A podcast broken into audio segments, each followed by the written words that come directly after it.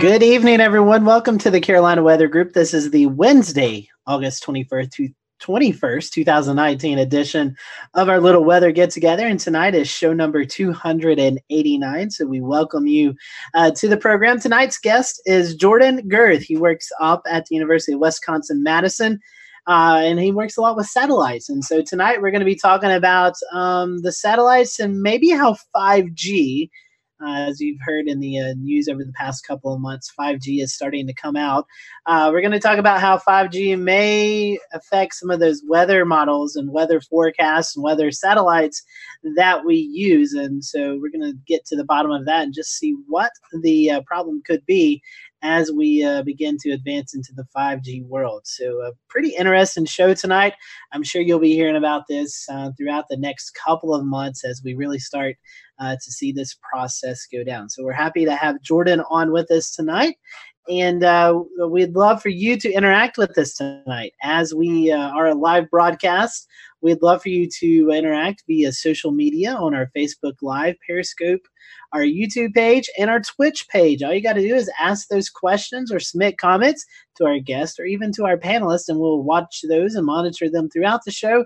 And uh, if you uh, if we see any questions that we need to answer, we'll definitely do that as well. And if you're listening on the podcast version, we'll let Jordan give out some information towards the end of the show how you can find more information about tonight's topic we do want to uh, mention that there are some uh, strong thunderstorms moving through central North Carolina, moving into the Wadesboro up to Raleigh Durham area. So you're looking at um, the radar here as uh, some storm, storms move into Raleigh, and there you can actually see some video. Uh, this is from NC State, so uh, those storms really moving into the Raleigh area. Thankfully, it's uh, after uh, the rush hour, so we won't see any major traffic concerns. But again, another day of thunderstorms, not only in Raleigh, but throughout the Carolinas. We're going to talk more about that at the uh, end of the show, towards the nine o'clock hour. We've had several days of severe weather, and we'll uh, report about that towards the end of the show. So let's get to our guest tonight. Let's bring in Jordan Gerth.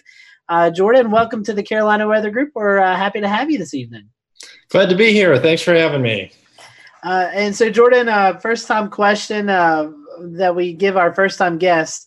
Uh, how did you uh, get caught into this uh, crazy weather world that that we all work in? Kind of tell us the, the background of you and your weather history and how, how you got caught the the weather bug per se.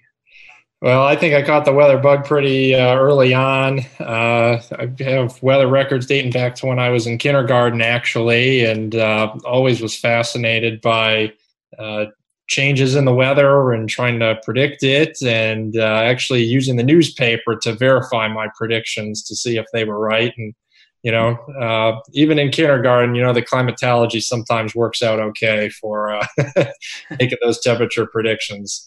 Um, and you know, I just stuck with it uh, in, through through my high school years, and actually volunteered at the National Weather Service, and then uh, found a home uh, at the University of Wisconsin, the Cooperative Institute for Meteorological Satellite Studies, where I did not only my undergraduate work, but my graduate work and my postdoc, my first job, all there in Madison, and uh, really started learning about weather satellites and uh, how we use weather satellites to predict the weather and how weather satellites can even be used um, for uh, other applications.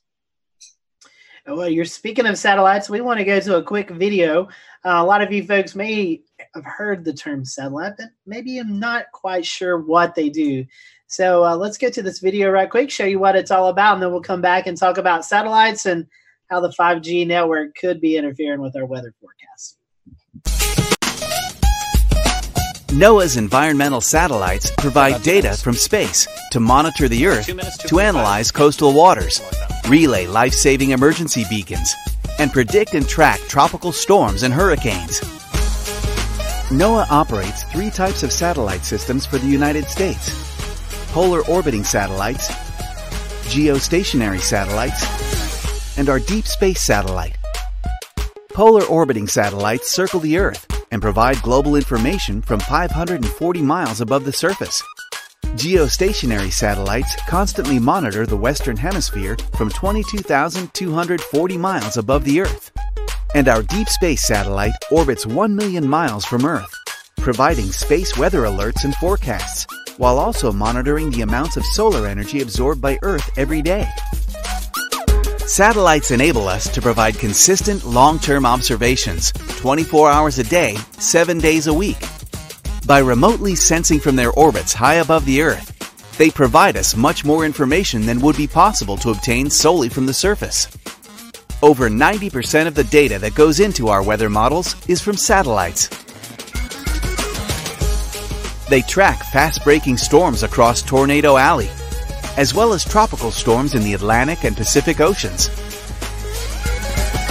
Using satellites, NOAA researchers can also more closely study the ocean. Information gathered by these satellites can tell us about ocean bathymetry, sea surface temperature, coral reefs, and sea and lake ice.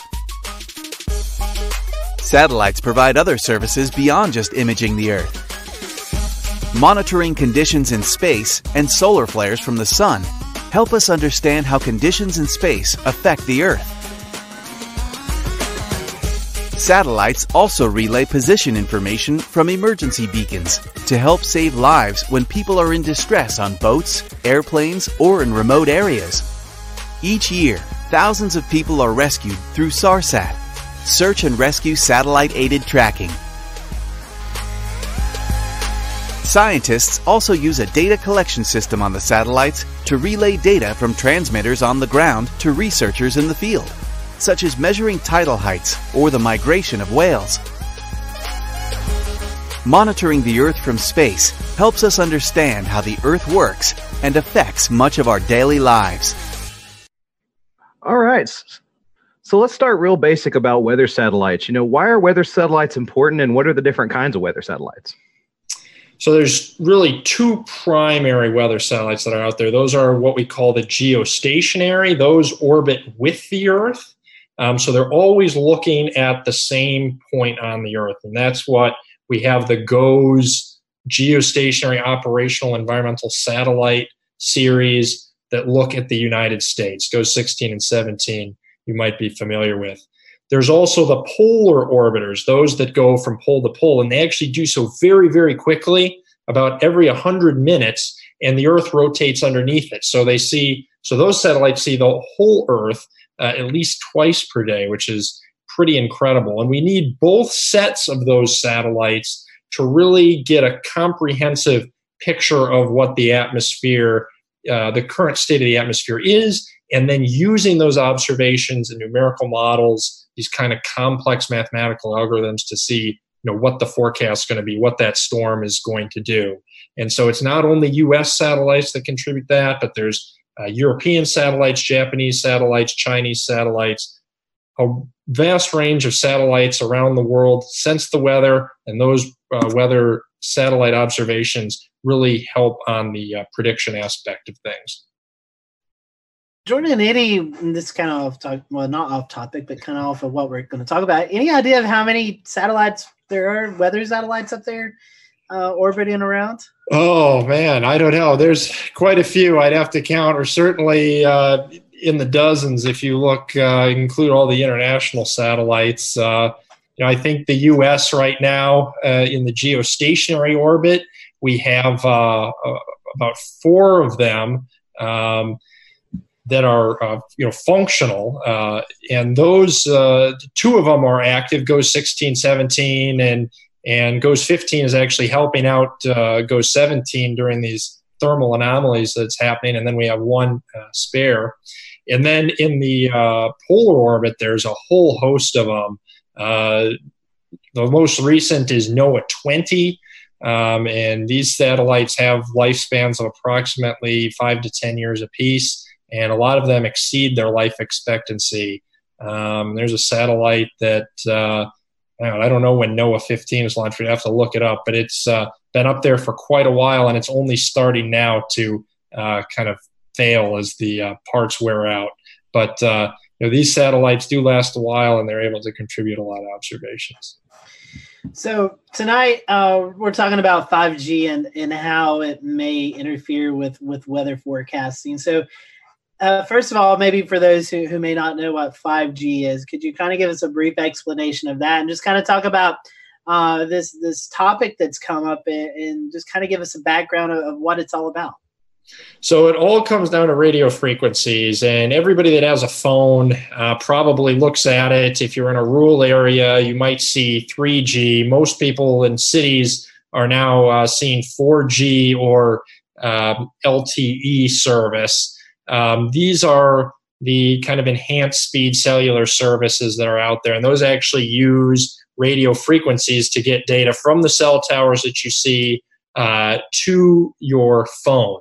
Now, 5G is essentially the next generation. It's actually uh, not very specifically defined in terms of what the speeds are going to be from 5G, um, but it's going to be faster. And so when you're buying new phones, you're probably very soon going to be buying phones that are equipped to handle those 5G signals, as we're just starting to see 5G roll out in the uh, United States. Now, those radio frequencies uh, are used by satellites as well. And because uh, radio frequencies are kind of a finite resource and the government has to kind of parcel them out, uh, there's, we're getting a little bit close to where the weather satellites are operating and the uh, cell phones. And that's uh, kind of the issue with 5G coming online and still trying to obtain quality observations from our weather satellites. And, and so, Jordan, I was reading some articles, and, and, one of those articles quoted you saying that this is a global concern. Yes. Um, as as as this starts to to unroll. So, kind of talk to us about that. Why why this is a global concern, and, and what it may mean for the weather satellites that you spoke of earlier that are already in orbit. Um, so there's a lot of satellites already in orbit, and those satellites, a uh, long-standing tradition of using a, a, frequency called 24 gigahertz. And 24 gigahertz is uh, sensitive to land surfaces and it's sensitive to water vapor. And what we use that for is the numerical weather uh, numerical weather models and the prediction. So what, what's happening is if 5G rolls out globally and there's all of these signals that are coming online very close to where we're trying to sense the atmosphere, what the weather satellites that have been up there um, and we continue to use will see is actually the 5G signal. And uh, that 5G signal will therefore confuse or could confuse the weather models, and the forecast skill could uh, decrease. And that's really the big concern here is not really knowing uh, what's going on in the atmosphere because it's being masked by new 5G networks that are going down, that are getting rolled out. So, Jordan, can you talk about how the weather enterprise has to share space with the communication spectrum?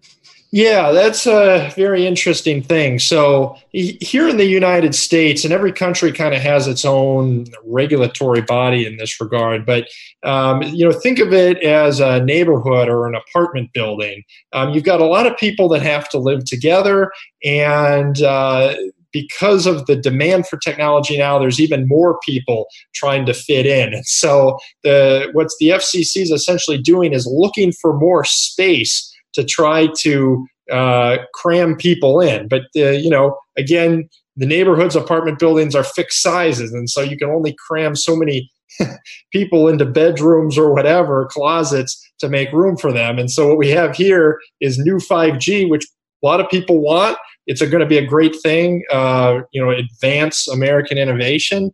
Um, but they're trying to fit it in very, very close to where we're already trying to sense the weather. And at, at some point, um, you know, we we all need a little uh, elbow room. It's like flying uh, economy on an airplane. So, uh, the water vapor, Jordan, you're you're talking about is is that the main concern that that we are that we're facing? And we see water vapor. We use it a lot for tropics and uh, just seeing the the way that the storm systems move and, and, the moisture that's available. Is that the main concern, or what are some other concerns that, that we find uh, from this?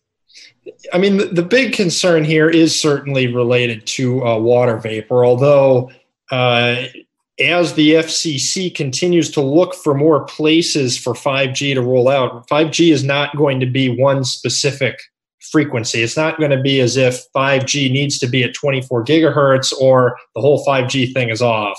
They're going to, FCC is going to need to find a lot of different frequencies, and those frequencies may be near where we're trying to sense uh, oxygen. It may be where we're trying to sense other things about the atmosphere, whether it's cloud properties, water vapor, and so on. Water vapor is so fundamentally important to our understanding and, uh, of the weather and the weather itself. If we took water vapor out of the picture, uh, I think the only thing we would be talking about on shows like this is how hot and dry it was. Um, because a lot of the the fascinating things about weather are really a result of that water vapor that's in the atmosphere and the the different forms that can that it can exist in. Um, so we need to be able to sense it. We need to know where the distribution of it is uh, in the atmosphere because without it, really trying to get on that three to five to seven day forecast, uh, it becomes very very complicated. Some of the short term forecasts maybe still be possible. It's really where we're trying to push the frontiers of prediction. We're trying to get out in that seven to 10 day uh, area now. And in order to do that, we need to see storms that are well over the ocean, well far away from uh, uh, land, where we have uh, other sensors like radars and weather stations. So it's kind of answering a little bit of what the next question is going to be about. So you're saying this is more of a maybe a medium to long range forecasting concern, uh, and, and, like you said, that's essential for um, as we monitor tropical systems coming across the ocean, or uh, you're monitoring uh, maybe a winter storm that's going to affect um, the central plains and the east coast. I mean, so this is um, like you said, the short range it, it can be okay, but it, it's the long, medium to long range, which is where we as forecasters, where we really need to be able to hit on that because it gives people time to prepare for what's coming. Yeah, no, that's that's absolutely right, and I'm sure you might know about the uh, European model. There's also the uh, American model, um, but the Europeans actually did a study and looked at the impacts of all of this uh, uh, water vapor data, this microwave data, as we call it, uh, from the weather satellites. And they looked at it for Superstorm Sandy. And everybody remembers how devastating Superstorm Sandy was for New Jersey uh, and, and other parts of the uh, East Coast. But uh, if, if you look at what the European model did without some of this critical satellite data, that that projected storm would have actually made landfall further north in the predictions, or it would have gone out back to sea and, and eventually made landfall in Europe. So, really, we've been able to determine that these observations are very, very important if you're concerned about that advance notice of where storms are exactly going to make landfall. And as we know, there's nothing's ever a given. Even even though our weather forecasts have gotten much better recently a lot of that due to use of weather satellites by the way um, there's still some uncertainty and we certainly don't want to go backwards with that uh, with that trend. And so jordan i know you know there's been a big push um, from from the folks at the uh, weather service and noaa to to kind of look at all these ways before we implement this uh, what you're just talking about reminds me of the emergency management community, uh, where you know their priority is getting people prepared, you know, days in advance. So, uh, has there been any feedback from that community on what this may mean for uh, for them and their preparations? I mean, we have reached out to the emergency manager management community and made sure that they uh, are informed. I'm not sure in the latest proceeding if anybody's reached out uh, directly to their legislator or to the FCC for some of their public comment periods. But I can tell you that emergency managers want the latest information. And uh, emergency managers are often heavily reliant on some of these communication platforms that we have uh, in order to uh, give a direct line of information to people that need it when disaster strikes. And uh, I know the Florida Department of Transportation, for example, has communication systems not really at that 24 gigahertz, but at a different part of the spectrum that's also being threatened by 5G that gives them, you know, information about uh, flood level, uh, river levels in the case of flooding to work on those evacuation routes. And so we have very dedicated uh, sets of radio frequencies that help with uh, communicating weather information and collecting information. And emergency managers definitely care to make sure that's protected because you can guarantee when there's a disaster, everybody's going to try to get on their cell phone and you know, emergency managers want to make sure the roads are open, people are safe, first responders can get to people when they need to. It's a it's a huge thing. And you said everyone's going to be on their cell phone. So that leads to my next question. You mentioned earlier we're going to start seeing more of these cell phones with 5G capability right. coming out soon. Just how soon are we looking at seeing the effects from this? Um, you know, it could be it could be uh, within the next year or two, depending on how quickly 5G gets rolled out. You know, some of that's a question for the uh, telecoms. Obviously, they have to get enough cell phones out there and, and sell their uh, services. But I think it's it's going to be very very soon here. There's a global race right now to 5G, and uh, they are, there's a set of auctions that the FCC has been holding to try to sell parts of the spectrum to for use by uh, the telecommunications uh, industry. And so within the next couple of years, we could start seeing the impacts of this. Of course, the weather community is still working to educate people, um, trying to explain uh, where we can the, the possible effects of this to try to make sure that 5G goes into places that won't be as impactful or won't impact uh, our critical weather observations at all and that was something I was wanting to ask there. What is the Weather Enterprise? Uh, what is what are they doing right now? And if we do start to see some of this bleed over into our modeling, is there any other alternate things that the Weather Enterprise could be doing? Um, so the Weather Enterprise has been very involved with this. Uh, you know, it's not only the American Meteorological Society, but also the National Weather Association and the American Geophysical Union really concerned about uh, how 5G might uh, impact uh, weather forecasts. And so they've filed briefs with the FCC and uh, worked with legislative staff to make sure that they understand. And it really is a bipartisan issue. we've got attention from it from both Democrats and Republicans. And they understand people live in weather sensitive areas, whether you're in Washington uh, state or you're in Oklahoma, the impacts of that. Um, as far as uh, the as far as uh, say the second part of your question again. I'm sorry i forgot it. So if, if we do start to see some of this bleed over and the water vapor element is contaminated a little bit is there any other alternate things that uh, that that can be going on that can kind of help us suffice with with the information we need? Yeah absolutely. Um, so you know we, we, first of all we do need to make sure that the spectrum is protected because the, the the 24 gigahertz some of these are very unique observations that we're not going to get anywhere else. Now um, in very marginal situations we may be able to find uh, and launch other instruments that could uh, you know augment the uh, uh the weather observations that we have today. So additional weather satellites uh, for example, uh, something fancy called hyperspectral soundings might help mitigate the effects. They probably won't eliminate it completely. Um, and it certainly depends on the extent at which the 5G networks are rolled out. A more widespread uh, 5G network using frequencies similar to what we're trying to sense is going to have a much greater impact. It'll be much more difficult to to, to mitigate than just having you know uh, uh one or two cities uh, somewhere uh, that, that that might have a much more limited or regional impact. So I know we were talking about the future. We, we talked about the you know the, the future rollout. Uh, but as we go in, like you said, the next year, year to two years, I mean, what is the future? What are we what are we working on? What are you guys working at in your office to kind of see this this through? Well, you know, UW Madison, University of Wisconsin Madison, and Space Science Engineering Center, Cooperative Institute for Meteorological Satellite Studies, that is actually the birthplace of satellite meteorology.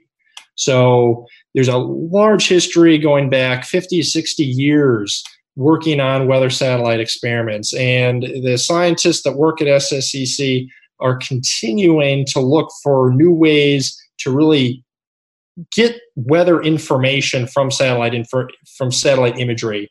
There's looking at pictures, and that's that's great. It's great for geeking out. There's a lot of very subtle information that we can get, gain from that imagery, comparing images to each other, comparing different spectral bands, as we call them, slightly different uh, wavelengths of, of energy.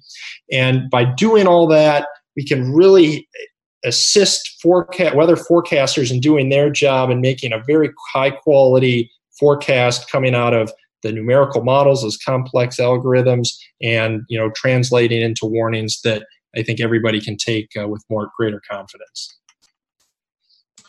Well, Jordan, we, we certainly uh, appreciate you joining us uh, tonight talking about this, and I'm sure uh, we'll continue to hear more about it. Any other kind of closing thoughts or, or anything like that uh, as we um, as we come upon? I think December is the next time that we see uh, some of these uh, auctions take place for for the the frequencies. Yeah, I mean, if people are uh, interested in this, of course, set your Google News alerts to 5G and weather. Uh, we probably haven't heard the uh, the last of this issue yet. American Meteorological Society. I'm actually the chair of a committee on radio frequency allocations. Um, we're doing some great work, so you can uh, go to uh, the American Meteorological Society at ametsoc.org slash radio.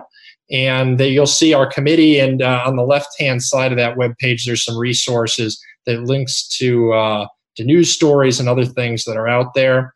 Um, so feel free to uh, stay informed by uh, keeping track of the issue through those two two means and it's not going away anytime soon.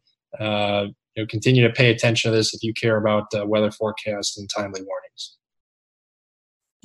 Jordan, we certainly appreciate that, and um, we hope that uh, hope that all this can get worked out where it benefits the weather community, but also, I mean, I think we also want a little bit 5G on our phone to, to have some faster uh, faster service and things like that. So we appreciate um, you joining us tonight. And uh, again, would you mind uh, sending out those uh, web page addresses and uh, uh, maybe Twitter handles that that folks not only who want to follow this, but also want to follow follow more uh, stuff coming out of uh, Wisconsin Madison there with the, the satellite research that you all do. Uh, absolutely. Uh, you can find me on Twitter at uh, at JJ Gerth. Uh, my last name is G E R T H. And just remember, we can have 5G and we can have accurate weather forecasts. They can coexist. We just got to work on those property lines a little bit. So it can, we can all we can all get to get, get along. Um, but we got to do so carefully and make sure that everybody's playing nice in the sandbox. And while we're talking about what people can do, this slipped my mind, but if how can the public? I mean, uh, do they have a voice in this? How who what can they do to help uh, keep our uh, 5G, but also keep good weather information as well? Oh, I mean, uh, you know, we live in a democratic society. People know how to reach out to their uh, federal government legislators. That's the best way to do that. Uh, your House uh, representative and senator tell them, hey, you know, I'm concerned about uh, weather forecasts. Weather forecasts have a big deal for me or my business, uh, but I also want 5G. And so, um, you know, I think hearing from hearing that balanced approach is really what we seek in the weather uh, community. You know, we want to make sure we're using our uh, our radio frequencies effectively, um, but we also understand that we have to have 5G because that's how uh, commerce happens around here. And you know, there's no there's no taking uh, those uh, those crazy tornado videos away from anybody. And They got to be coming streaming faster than ever. So we understand how it all works, um, and you know uh, we're fortunate to have uh, our legislators on both sides of the aisle uh, be paying attention to this because everybody does understand what accurate weather forecasts mean for people uh, in the path of storms or who have to evacuate. And uh, you know we obviously don't want to jeopardize that. Jordan, thank you so much for uh, your time. We appreciate it. Um, if you want to stick around, if, if not, if you have to go, we certainly understand that. I do want to uh, go ahead and toss it over to Jared Smith, who has uh, the latest look at the tropics and some of uh, the weather news that we've uh, been uh, monitoring over the past week. Jared? Yeah, we're going to get to the tropics here in a minute. It's uh, you know, I, I blame uh, I blame uh, former guest uh, uh, Jonathan Erdman for this. He said that there was going to be uh, he was thinking it might be zero for August, and then all of a sudden we got Chantal, and now we might have something else uh, trying to fire up. So we'll see. We'll get we'll get there in a second. But uh, couple things, a uh, couple newsworthy things uh, that have uh, come about. One of them very relevant to the discussion that we just had. So, an inspector general's report was just released last week, um, talking about some of the malfunctions on the GOES-R satellites. So, GOES 17, as we may have, uh, you know, as we've talked about before, has an issue where uh, not all of the channels are available um, because of the instrument overheating. And um, as a result, as a result, we lose, you know, water vapor. We lose some of the infrared channels, um, and that really has a major impact, uh, you know, during uh, like warm times uh, where the satellite is uh, more pointed directly at the sun. And so, Inspector General went back and tried to figure out what's going on. Well, what had happened was they didn't test for it properly. They had a fix, but they didn't test it in a vacuum. Space is a vacuum. So yeah, great. It works with it great works great in a normal atmosphere. Yeah, GOES 17 does not operate in normal atmosphere. So um, lots of uh, lots of interesting things coming out of that. Um, as it turned out, uh, one of the uh, contractors should have had their pay docked uh, for not meeting certain performance benchmarks and milestones. That did not happen. They got their full payment. Uh, so suffice to say, there's a, a, little consternation about that right now, and and and it's interesting. GOES 16 actually may have a similar problem. It's just not noticeable. It's just it's still within the normal threshold. So.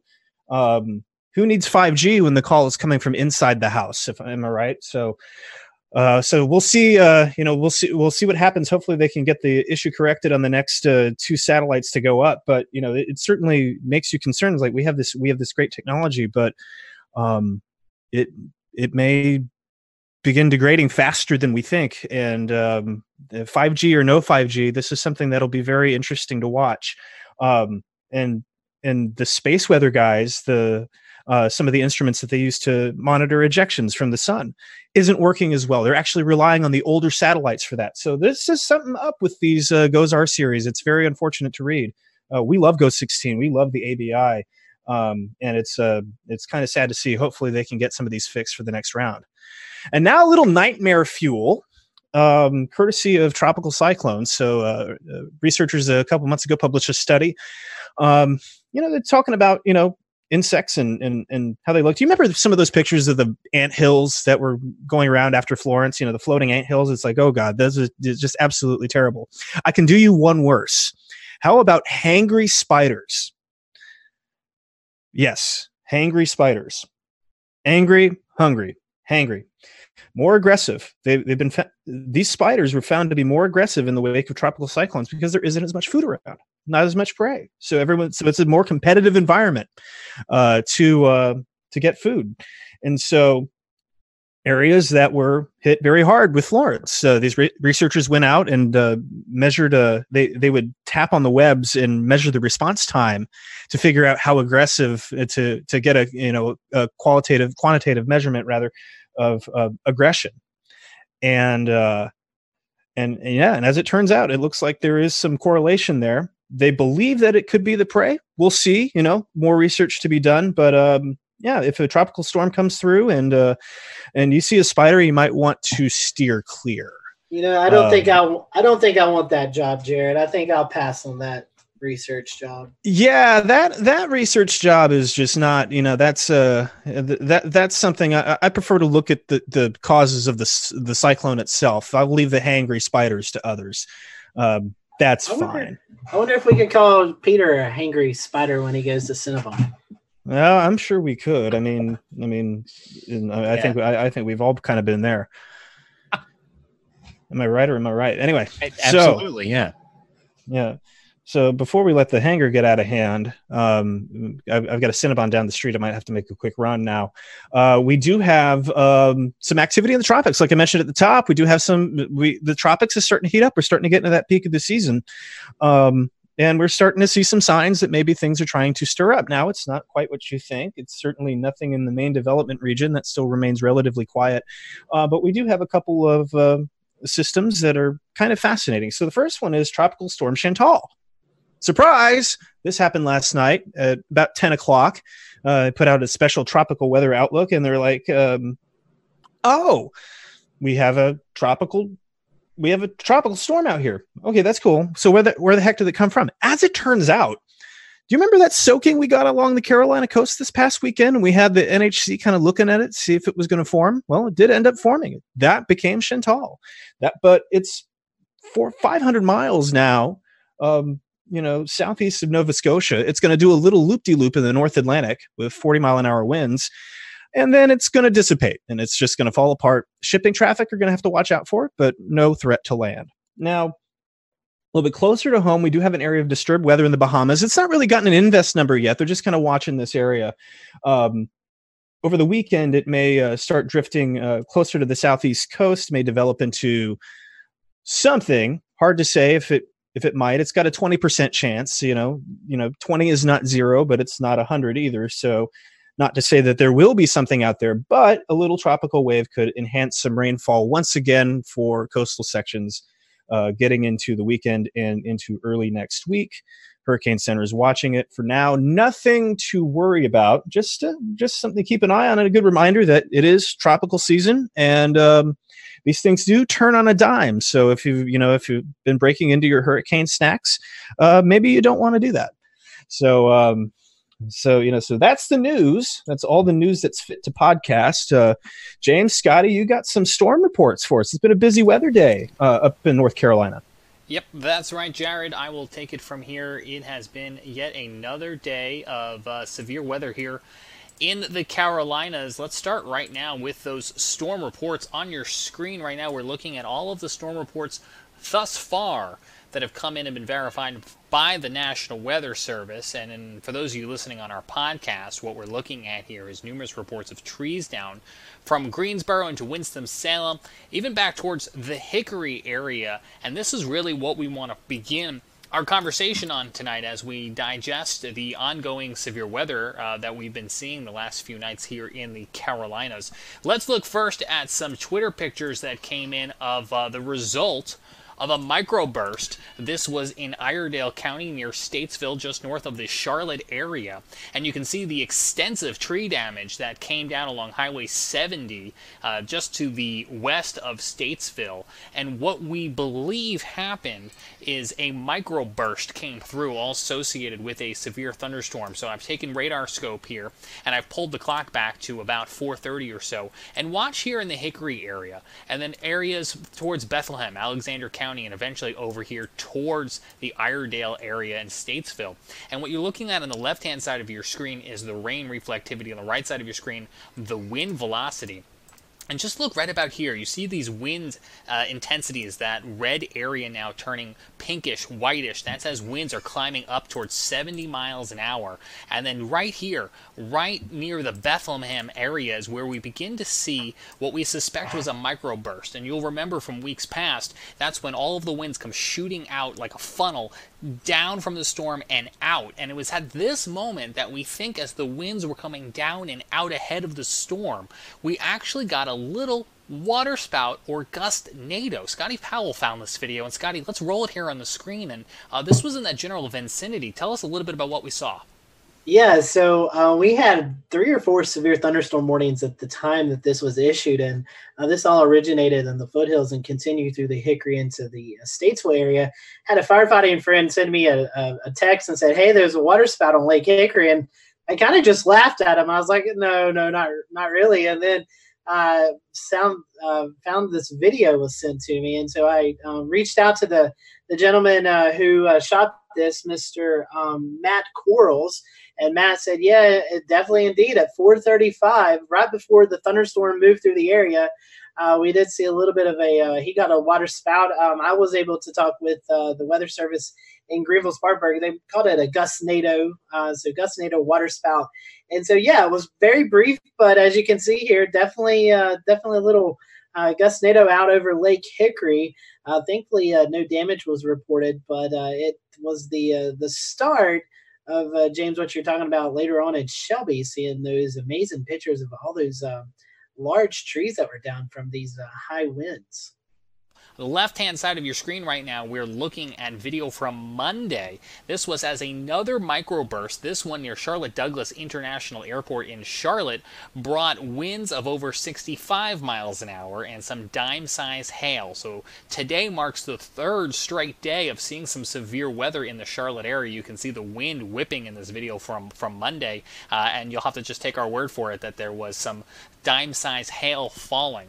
Uh, on Tuesday, we also had a strong thunderstorm, not a severe thunderstorm, uh, come on through and actually flood some roadways in the uptown area, resulting in a water rescue of two people who were in a vehicle that traveled into a flooded roadway. And yet again, a reminder if you see water on the roadway, turn around, don't drown. You don't know how deep that water is, and luckily those people are doing okay tonight. Uh, so uh, we're again right now at this hour for our live viewers continuing to watch uh, some strong thunderstorms that are moving now through central parts of North Carolina. You can see it here on the Weather Service radar from Raleigh, and you can actually see one of those outflow boundaries, that dark blue line out ahead of the rain, and that's where we would see a lot of this wind kicking up. Uh, and so we'll continue to monitor this right now, guys. No warnings on this. And uh, Scotty, I understand you have one additional storm survey report that you wanted to talk about from Saturday. Yeah, James. Uh, I'm not sure you got that uh, graphic that that we got popped up here. Maybe we can get that. Uh, but uh, there was some thunderstorms that moved through uh, central South Carolina. In fact, in uh, Newberry County, that is where we saw another large thunderstorm damaging straight line wind downburst uh, wind event. Uh, this was from the uh, National Weather Service in Columbia, South Carolina, and the city of Newberry. This was again on uh, August 17th. And uh, we saw a, a, downburst happen where 85 to 95 mile per hour wind uh, occurred in that area, uprooted some trees, uh, created some damage on onto some homes and things like that. So uh, it's been a very active uh, active weekend week per se with, with severe weather, and so 85 to 95 mile per hour winds that that'll definitely do some damage. Um, in the area. So uh, it looks like we're going to continue to see this thunderstorm threat for your Thursday and for Friday, and you can see the graphic there of the uh, the downburst winds. So uh, we're going to continue to see the threat for th- uh, thunderstorms Thursday, Friday.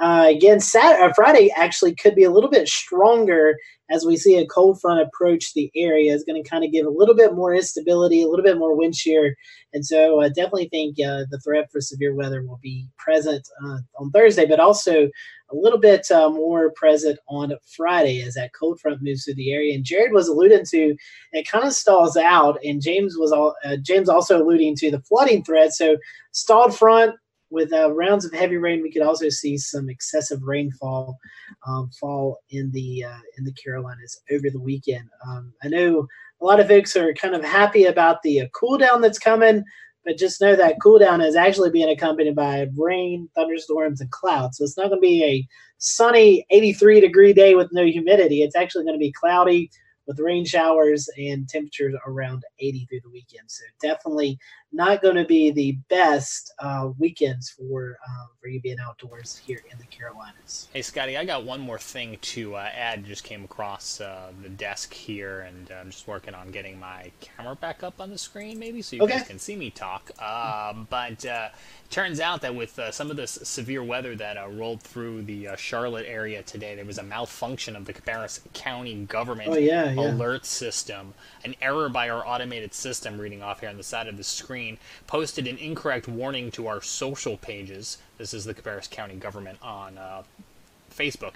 We are investigating the cause of that error. We take our role to provide accurate and trustworthy information very seriously and apologize for any confusion that this may have occurred. I think this happened during about the 5:30, 6 o'clock time.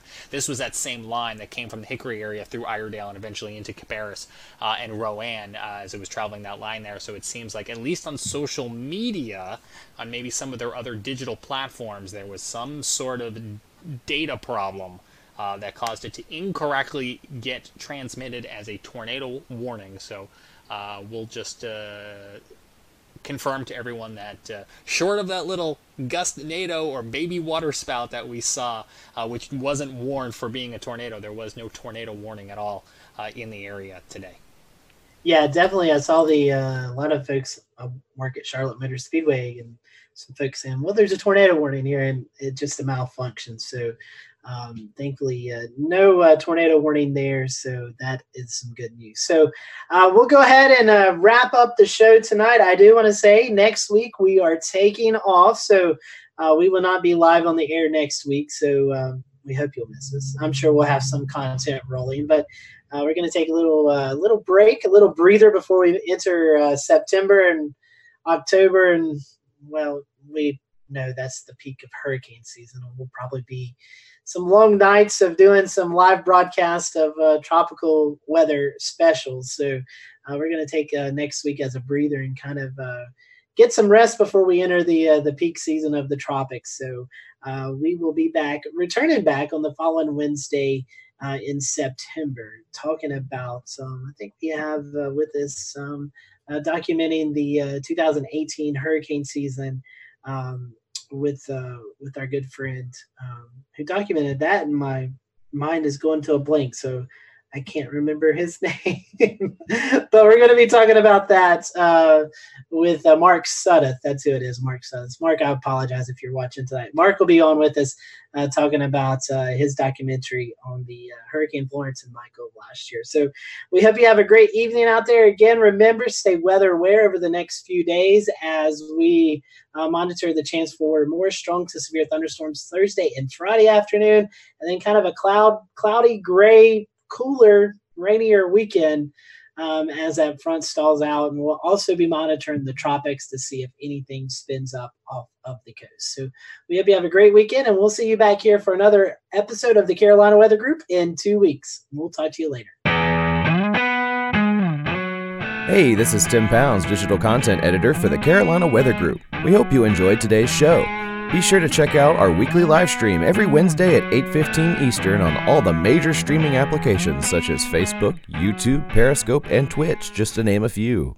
Additionally, be sure to check out our weekly podcasts that are published on all your favorite applications like Anchor.fm, Spotify, Google Play, Stitcher, TuneIn, and Apple Podcasts. Stay weather aware, drive hands free, and have a wonderful day.